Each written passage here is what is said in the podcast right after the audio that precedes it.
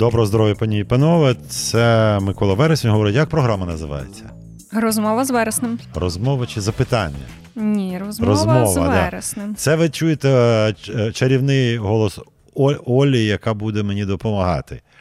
Хоча я не гарантую, що це буде постійно, я б якось намагаюся зрозуміти взагалі, як це було би прийнятно слухачам. І з часом ми можемо щось міняти, а можемо щось не міняти, а можемо все залишити як є.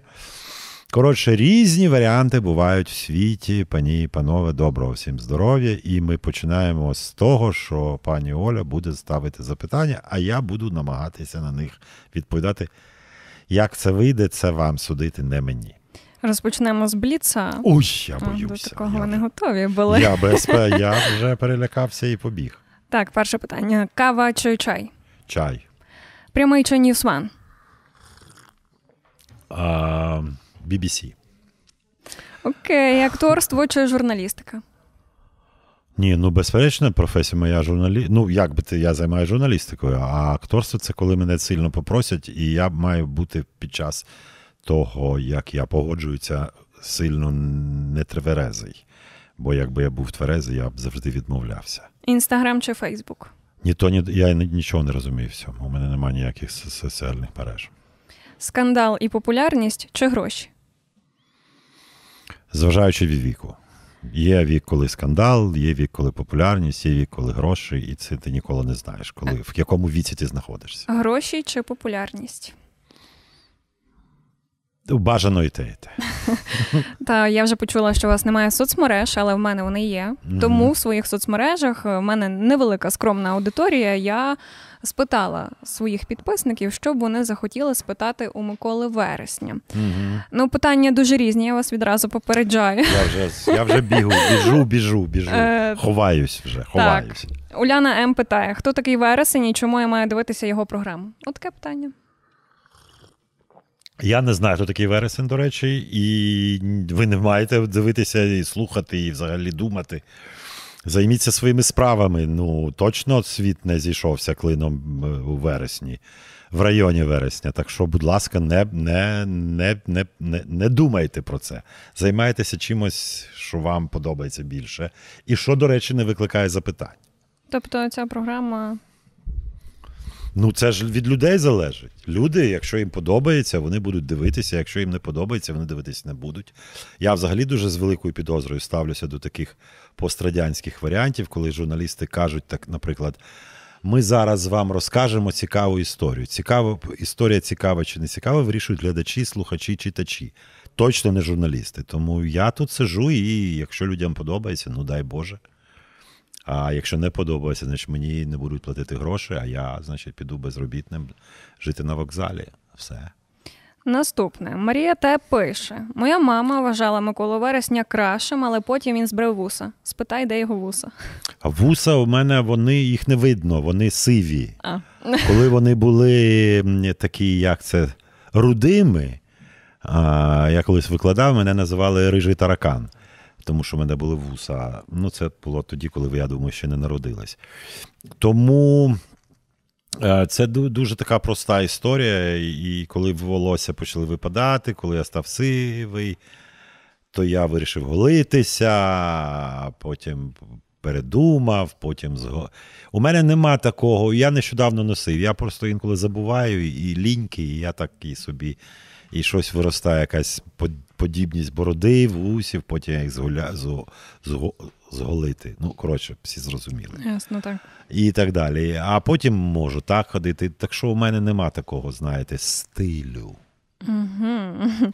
Ще одне питання від моїх підписників. Христина В. пише: Мрію бути тележурналісткою. Як стати популярною і заробляти багато бабла?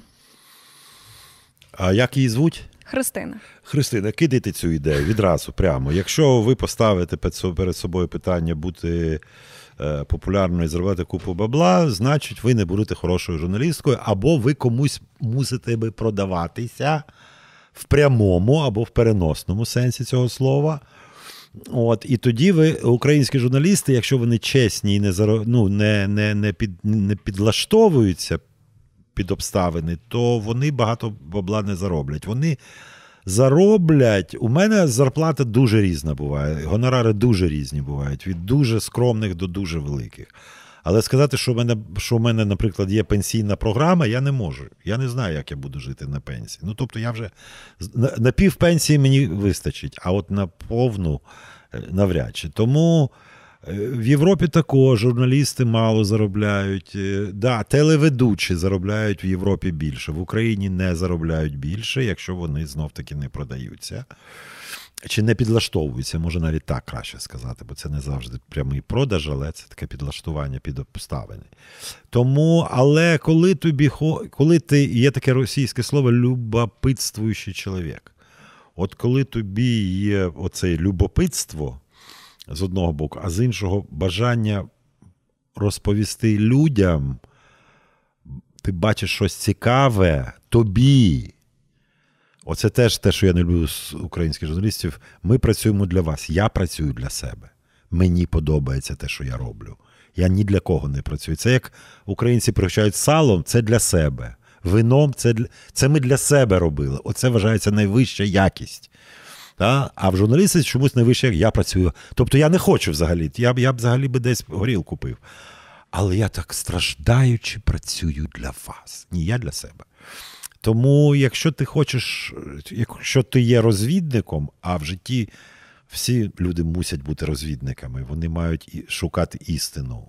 Адвокат, лікар, хірург, вчений, слідчий і так далі. Та? Йому цікаво, а що там? Самому йому, не, не вам, не мені, не для когось. І потім є зацікавленість про це розповісти, сказати: слухай, мені так сподобалось, подивись, це цікаво. От коли ця, цей ген є, то тоді може колись буде популярність, а може і гроші. Коли, якщо я думаю, що оскільки вона ваша ровесниця, я думаю, вона молодша за мене рази в три. Значить, коли вона виросте, вона вона мою мрію, бо коли я був такий, як ви, то я теж думав, що Україна буде в Європі дуже швидко. А якщо в Європі вона буде швидко, то всі будуть багато. Ми ж не заробляємо гроші. Ми заробляємо гроші тільки тоді, коли вся Україна буде заможньою тоді рекламний ринок буде дуже великий, і тоді зарплату людям, які працюють на телебаченні, будуть платити дуже велику. Тому у мене нема виходу. Допоки середня зарплата в українців не буде тисячу євро, я я не зароблю. Ну, Все зрозуміло. Та. А от е, якщо вже зачепили тему грошей, якщо ви бачите гонорар і вам подобається робота, ну але гроші, сума, яка там написана, не дуже подобається, ви будете братися? Залежатиме, залежатиме. Тому що в мене буде тоді, я буду шукати другу роботу, і тоді я якось там зроблю собі. Ну, бо я звик витрачати достатньо багато. Я не не звик скромно. Навіть крутий проект, байдуже, так? Ні, я, якщо грошей мало, ну це має бути дуже щось. А розумієте, у мене такий вже стан дурний, що я вже стільки різних проєктів роблю. Я дуже. Я би здивувався, якби мене щось здивувало. Угу. От якби до мене хтось прийшов і сказав, а от такий проєкт, я б о. Але я б я б, я б, я б схопився, коли б я. О, я таке не робив, мені цікаво. А оскільки я не знаю, що я ще не робив, то я якби мені тут спокусити мене досить важко. Тобто сума має значення? Ні, безперечно. Я я, я жив на таку дуже невелику зарплату роками. Я був безробітний декілька років. От, І і я приблизно розумію, що відчувають люди, коли їм мало платять. От. Але ну, тоді була така, такі обставини. розумієте. Мені було головне не не, якби не, ну, не продаватися, якщо вульгаризувати це слово, не не бути підлеглим, не, не, не слухатись е, дебільних порад е, головних редакторів і так далі. Так що, якось так. Де ви берете інформацію і яким медіа довіряєте? А якщо ти працюєш багато десятків років в тому потоці інформаційному, то тобі взагалі інформації не треба. Тобі, якщо ти вчора цим займався позавчора, три дні тому, 20 днів тому, два роки тому, 20 років тому, то ти приблизно розумієш, куди воно йде.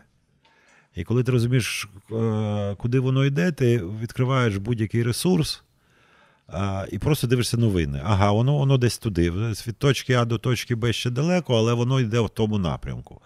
Коли ти губишся, от я абсолютно був розгублений, безперечно, рік тому, коли навала пішла на Україну, то війна, і тут абсолютно нові обставини, і, і, я, і я ніяк не міг зрозуміти, що, де і як. В такому разі треба мовчати. Досить правильно мовчати. Потім треба переосмислити, що під час війни елемент пропаганди зростає, елемент правдивості спадає, змиритися з цим, як би зрозуміти, що це так, іншого варіанту нема. Себе вкусити там за відтяти собі частину язика, щоб не не, не говорити все. І все. І тоді, ну і намагатися зрозуміти, читати книжки, читати фон Клаузевіца якогось, щоб зрозуміти, що таке війна, і як вони, Мольтке, туди, сюди. Тріандафілов, до речі, був такий генерал ну, радянський ще в 20-х роках. Він один з таких теоретиків війни, до речі, дуже е, дуже сильний, дуже розумний, свідчений Тріандафілов. Я з абсолютним жахом подивився на російську армію після того, е, подивився, як вони воюють, і зрозумів, що точно в Генштабі ніхто не читав е, своїх же російських теоретиків війни.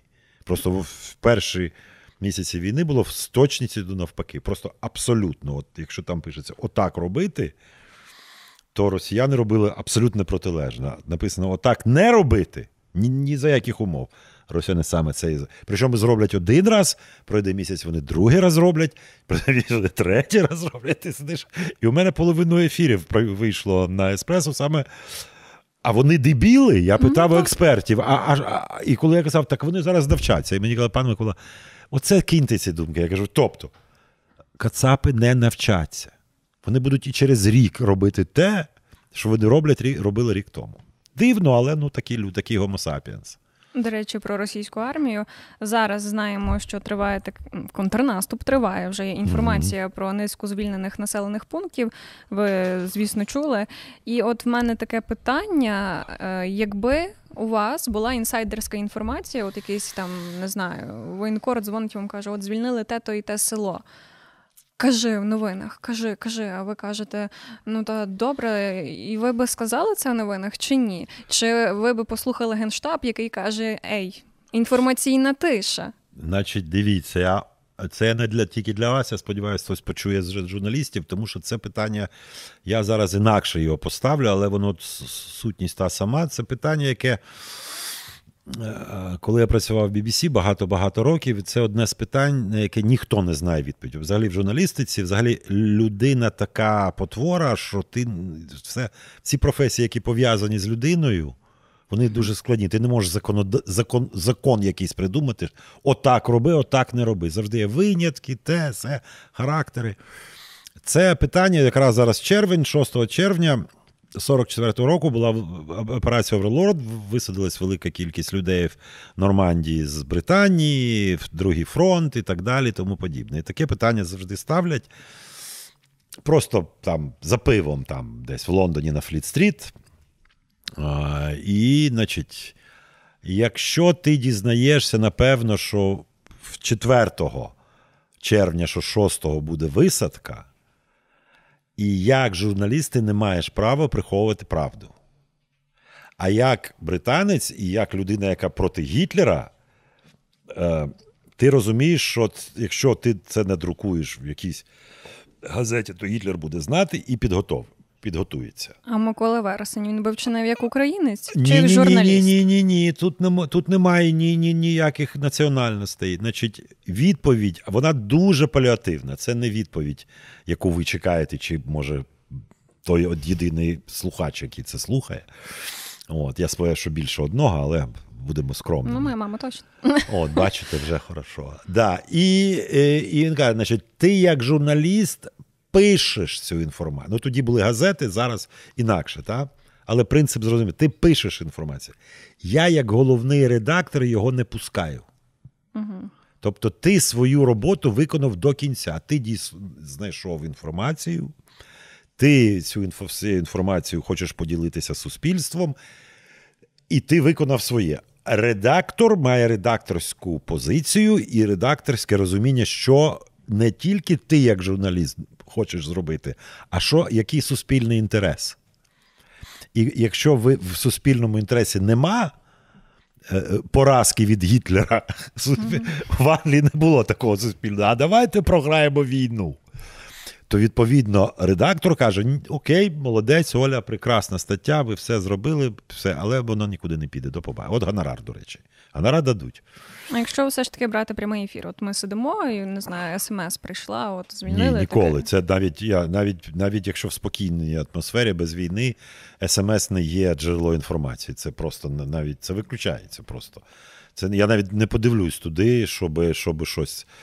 Це дуже небезпечно і це дуже анти. Розумієте, існує, от я постійно це кажу, існує, так би так би мовити, соціальна цензура. От зараз в Україні соціальна. Це не редактор, не власник каналу. Ні. Суспільна думка отака. І іншої бути не може. От я вам наведу дуже простий приклад. Я не пам'ятаю, може, я навіть е, з Романом е, про це говорив.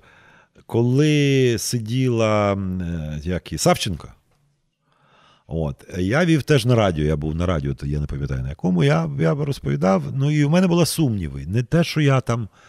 Я просто не знав Савченко. Якщо я не знаю людину, я не можу говорити, що вона така герой. І вони, ну а мені то ну як тоді було зроблено? Приблизно як зараз, тільки в мене був великий комп'ютер, і там, uh-huh. значить, е, вигулькували питання. Ну і я раніше кажу: ну, а Савченко така хороша. Я кажу, то давайте почекаємо, вона повернеться. Сподіваємося, її обміняють. Ми подивимося, що вона скаже може, отак скаже, може, як вилилось на мене гівна, тонни чотири. Як ви смієте, це герой України, це майбутній президент України, Савченко на президента. Зараз почнеться велика бійка між полі... політичними силами, їх будуть, перетягувати, тому що вона за собою приведе, привезе рейтинг. А ти сволоч вересень і цей запроданець, і взагалі кацапська це, шваль. Рейтинги. Ну, І що, і що, і що ми бачимо? І де Савченко, і хто Савченко. Тому треба взагалі, знаєте, в журналістиці є правило, яке я придумав. Взагалі, це робота випромінювати, да? ну, писати, говорити, а я помовчати. Висока якість журналіста, журналіста, якщо він більше слухає, ніж говорить, взагалі більше мовчить, ніж говорить. І це набагато цікаво посить. І і зараз от зараз в Україні якраз той час, коли дуже треба бути обережним через оцю соціальну цензуру. Ну, Тому Багато що... женуться за рейтингами медіа, особливо якщо телеграм-канали брати. Вони не медіа, я знаю, але є медіа, які перепоширюють труха і так далі. От звільнили такий-то населений пункт. Я впевнена, у них би була інформація, вони б це поширили. Ну так, ну що, ну це не професіонали, да і все. Це дуже просто. Там є закони, розумієте, професія від бла-бла на за пивом відрізняється закон. От коли ви сидите з подругою бла-бла за пивом, угу. що завгодно можете говорити. Коли ви виходите як журналістка, журналіст, то ви там є закони, треба їх знати. Їх не так багато, до речі, мені здається, 19-20 пунктів, 21 пункт. Ну, в різних країнах по-різному. Да? Це називається журналістська етика. Зазвичай це два, біля 20 пунктів. І ти не можеш це робити або не робити. Ну, це те саме, що е, я хірург, ви б до мене прийшли, у мене болить рука, я вам відрізав ногу. Все, ну це те саме. Ну тільки наслідки. Наслідки, до речі, теж журналістиці можуть бути жахливими. Да? Тобто, якщо ти дізнаєшся, я вам дзвоню терміново ліки проти раку. У мене таких випадків було мільйон. Тобто, е, що ви знайшли, якщо там якийсь е, там домотканний якийсь там дядя, який щось там сидить, щось придумав. Скільки до мене тиснули їх за гроші, давай значить, в ефір. Це унікальна така явище, він сам все придумав. Значить, хтось повірить, я в, я в ефір даю, отримую бабло, посміхаюсь, кажу, да, це ефективно. Люди починають лікуватися, пропускають час, коли їх могли вилікувати, і помирають. Так що тут така сама історія, як і хірург, який погану операцію зробив. І в журналістиці дуже багато випадків, саме от таких, коли ти починаєш щось говорити, там, умовно кажучи, ви кажете, хтось би написав, що звільнили, хтось з Кацапів почув, що звільнили, ага, там українці, а давай як з артилерії туди стрелимо пару разів. І стрелили, і от п'ять людей загинуло. Чи там 10, чи 2, чи один не має значення. Тому це така достатньо ну, дивна професія, але вона має свої. Ну, як професія має закони, ти не можеш їх порушувати. Ви вже а... згадували пропаганду. Чи присутня вона зараз в Україні? О, відсотків на. В Росії вона відсу... присутня на 99%, ну, в Україні, зрозуміло. мабуть, ну, я думаю, може до 50, може 50. Ну, ну, ну, ну дуже багато. А як вам національний телемарафон? А я не знаю, як інакше.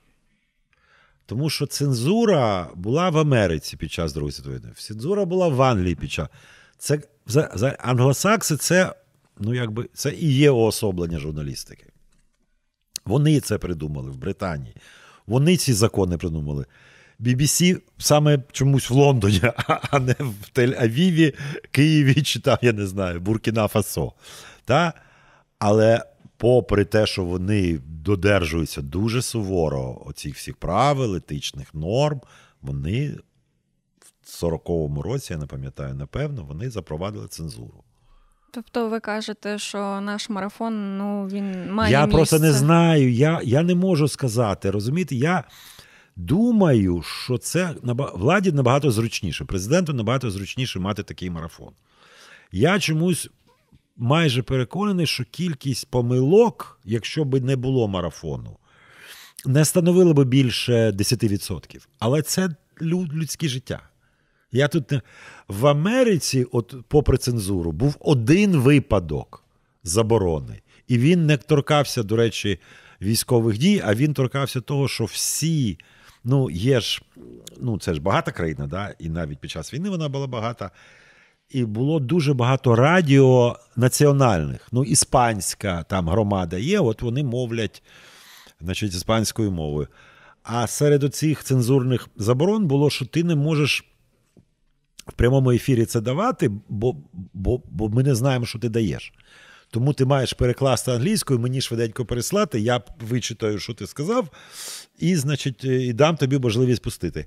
І оце був єдиний випадок, коли іспанці не встигли перекласти і просто не пішло в ефір. А хіба Іспаномовні. А хіба національний марафон, цей, що зараз у нас є, він не є пропагандою? Бо якщо згадати перші дні війни, е, це ж на всіх каналах було одне і те ж, на радіо одне і те ж. Ну це теж своєрідна. Ну і і може це правильно. Я я не скажу вам, що це погано чи добре. У мене нема позиції з цього приводу. Просто Я, Я просто не бачив іншого. Та? І, і, і якби мені показали інше, і сказали, а подивіться, всі канали працюють, всі як хочуть, працюють, і все ідеально, класно, ми нікого не підставляємо, у нас все чудово. Тоді я б сказав, да, от, тоді марафон, якщо і так працюють добре, і з марафоном, то марафон це погано. А я не знаю, як я можу вам зараз говорити, що це було б так, а було б так. Я не знаю просто. Може було б краще, може було б гірше. Ви б але але, але, я і так не дивлюсь ніколи. Чукча ж писатель, он же не читатель, я я не дивлюсь е, те, що відбувається. Я себе не дивлюсь, і себе не читаю, і себе не слухаю. Я ще буду когось слухати. Добре, давайте трошки повернемось до питань від моїх підписників. Софія В питає: я б хотіла вступ... я хотіла вступити на журналістику, але мене всі відмовляли, бо я не є наглою людиною. Чи треба бути наглою в цій професії? До певної міри, да, але молод... Як її звуть? Софія. Софія, я вітаю вас і ваших друзів, які вас відмовляли. І слава Богу, що відмовили. Якщо це не Гарвард або бодай Ягілонський університет в Кракові, або бодай якийсь Тартуський університет, якщо там є взагалі журналістика, е, в Україні не йдіть на журналістику. Отримайте нормальну професію. Хочете бути гуманітарієм, отримайте філософію, філологію, історію. Ну, купа є професій. Та? Хоча ідеальний журналіст, от би, якби якби я замріяний тут сидів, і і, от, і так би мені в мріях прийшло, і що є ідеальний, ідеальна освіта для журналіста? Це точна наука плюс курси. Такі може, може широкі. Тобто ти маєш отримати математику, фізику, е, механіко-математичну освіту. Ну, коротше, точну а науку. А для чого? Мені математика. І я вам поясню. А от потім, коли ти отримуєш суворі знання для додержання правил і до, для відсутності емоцій. Тому що А плюс Б не викликає у вас жодних емоцій. Mm. А кацапи і і українці викликають, правда? Ну, Протилежні. Так. І коли ти журналіст з якимись емоціями, це дуже шкодить. Не під час війни ми про це говорили, да? але коли ти намагаєшся бути об'єктивним, це просто шкодить. У тебе виникають якісь симпатії, а симпатію до А чи до Б дорівнює С не викликає. І тому ти просто починаєш спокійно ставитися до всього. Для тебе всі політики підозрілі, не ті, які вам подобаються і за кого ви голосували, а всі без винятку. І ти, ви їх всіх підозрюєте в тому, що вони погані. От. Для вас все, що робить держава, під питанням. Ну і там можна перераховувати багато-багато багато іншого. Ну, і для цього треба бути для таке виховання суворе. У мене декілька знайомих, які закінчили спочатку точний якийсь математику, фізику, а потім ну, вони ці, вони в кінематографі, вони в, в кіно. І потім вони е, або другого світу, або якісь такі курси на 2-3 роки. Е, і вони, я їх дуже люблю, дуже поважаю. Вони дуже дуже правильно дивляться на світ. Тому я я би от таких людей брав би на роботу. Угу. Тобто мені треба ще йти на курси математики, фізики і так далі. Якщо у вас вистачить часу, я би радив. Це організовує голову правильно. Це організовує. Це не для використання, хоча і для використання. Так, Коли наука це переп... Чим відрізняється наука від мистецтва. А журналістика така на чверть мистецтво. А, Якщо це хороша журналістика. А, В науці все повторне. В мистецтві все неповторне. Якщо ти щось в фізиці придумав, то в будь-якій лабораторії світу мають це повторити і сказати: точно, молодець. Це дійсно так, от і ми так зробили, і от вийшло отак, як ти нам сказав. А якщо ти написав Джаконду, то вона одна. Але журналістика ну це теж е, своєрідна наука. Я б не сказала, що це більше про мистецтво. Чому наука? Ну мені здається, є різні формули, теж, наприклад, як зробити репортаж, як зробити сюжет. Е, мені здається, людина, яка не має відповідної освіти, вона не може сісти і написати. Може, може, може. І це буде якісно? Дуже багато. Я думаю, навіть більшість видатних е, журналістів не мали журналістської освіти. Більш того, якщо ми тут би з вами сперечалися, тому що я думаю, що це якраз мистецтво, не наука. Тому що хто такий хороший журналіст? Це на межі з письменником. Це завжди на межі з письменником. Оце хороший журналіст. Більш того, от в Британії, наприклад, дуже цікавий феномен. У мене був з такий Джеймс Мік. І він. Нічого не розумів про. Він в Україні працював там 91-му, 92-му, декілька місяців під час незалежності. І було очевидно, що він ніч... ну, просто нічого не розуміє. Просто нуль. Але він приблизно він приблизно знав, де Україна. Він приблизно розумів, що Кравчук це не прибиральник, а голова Верховної Ради спочатку, потім президент. Ну, коротше, що тут є опозиція. Ну, коротше, дуже таки пунктирне. Але у нього був фантастичний стиль. І він був на першій шпальті, я не пам'ятаю, Daily Telegraph, мені здається. Завжди у нього, якщо з України, перша шпальта. І люди читали на першій шпальті про українські події, тому що про... він став письменником. І Через... Він не мав журналістської освіти. Ні, не мав. І він після того став. Зараз він пише він знаменитий британський письменник. А що робити українським студентам, які вже вчаться або вже закінчили журналістику? Світ несправедливий, пані Оля. Не буває йде. Я тут не не знаходжусь для того, щоб розповісти, що ця дорога веде до щастя автоматично. Та, звичайно. Люди люди складні, люди не ну такі люди, які є. Роблять помилки, роблять вдало, щось, щось не вдало. Ну, але як же так сталося? От я закінчила 4 роки бакалаврату, я вийшла з університету, я хочу йти на роботу. Мене, звичайно, що ніхто не візьме. Чому? Тому що нема досвіду де набиратися того досвіду, де мені брати це все, щоб я стала хорошим, якісним журналістом. В світі, де брати, дивитися під ноги, дивитися далі, ходити, от подумати, от от що написати, ви, ви львів'янка? Ні, під Львовом. Ну, для вас Львів це центр, якби, да? центр. Так, так. От спробуйте пройтися по ринку по площі. По якій ходять кожен день купа галичан і гостей Галичини. І знайти там щось, що можна описати так, що всі здивуються. І сказати: Господи, я ж кожен день тут ходжу. Чому я це не бачив? Ну, це я вам кажу те, що до вас дійде через років п'ять. Мабуть, так. Так, добре, ще в мене є питання. Ну тут е, не знаю, як ви відповісте, дуже цікаво. Наталія С, це моя викладачка, пише: Миколу вересня знає вся наша кафедра журналістики ТНПУ. Це Тернопільський національний педагогічний університет. Я там завершувала навчання. Е, Приходьте до нас і проведіть, і проведіть лекцію для студентів-журналістів. З насолодою, дуже просто, я не, не маю питань, я завжди відгукуюсь. Але для цього мені треба знати, коли, як я туди дістануся, а, ну, як я, де я там буду жити, бодай одну ніч, ну, ну мені ж треба десь, да? І якщо будуть запитання, я не ходжу, на- я не вмію читати лекції. Тому що коли я бачу людей, яким я маю викладати, я, я хоча я викладав вели- багато в вузах різних, але я завжди кажу: якщо ти вчишся на журналіста, і у тебе нема питань, то я, я тебе не навчу за цю годину. Якщо я приходжу і я бачу каскад питань, водоспад питань, туди я кажу: о, це дівчата, хлопці, можуть з них щось вийде. І тому, от, якщо мені просто да, будь ласка, можете з нею зв'язатися. Якщо вони, передам. якщо вони скажуть, що я, у мене вільні дні більш-менш це понеділок, середа і четвер. Добре.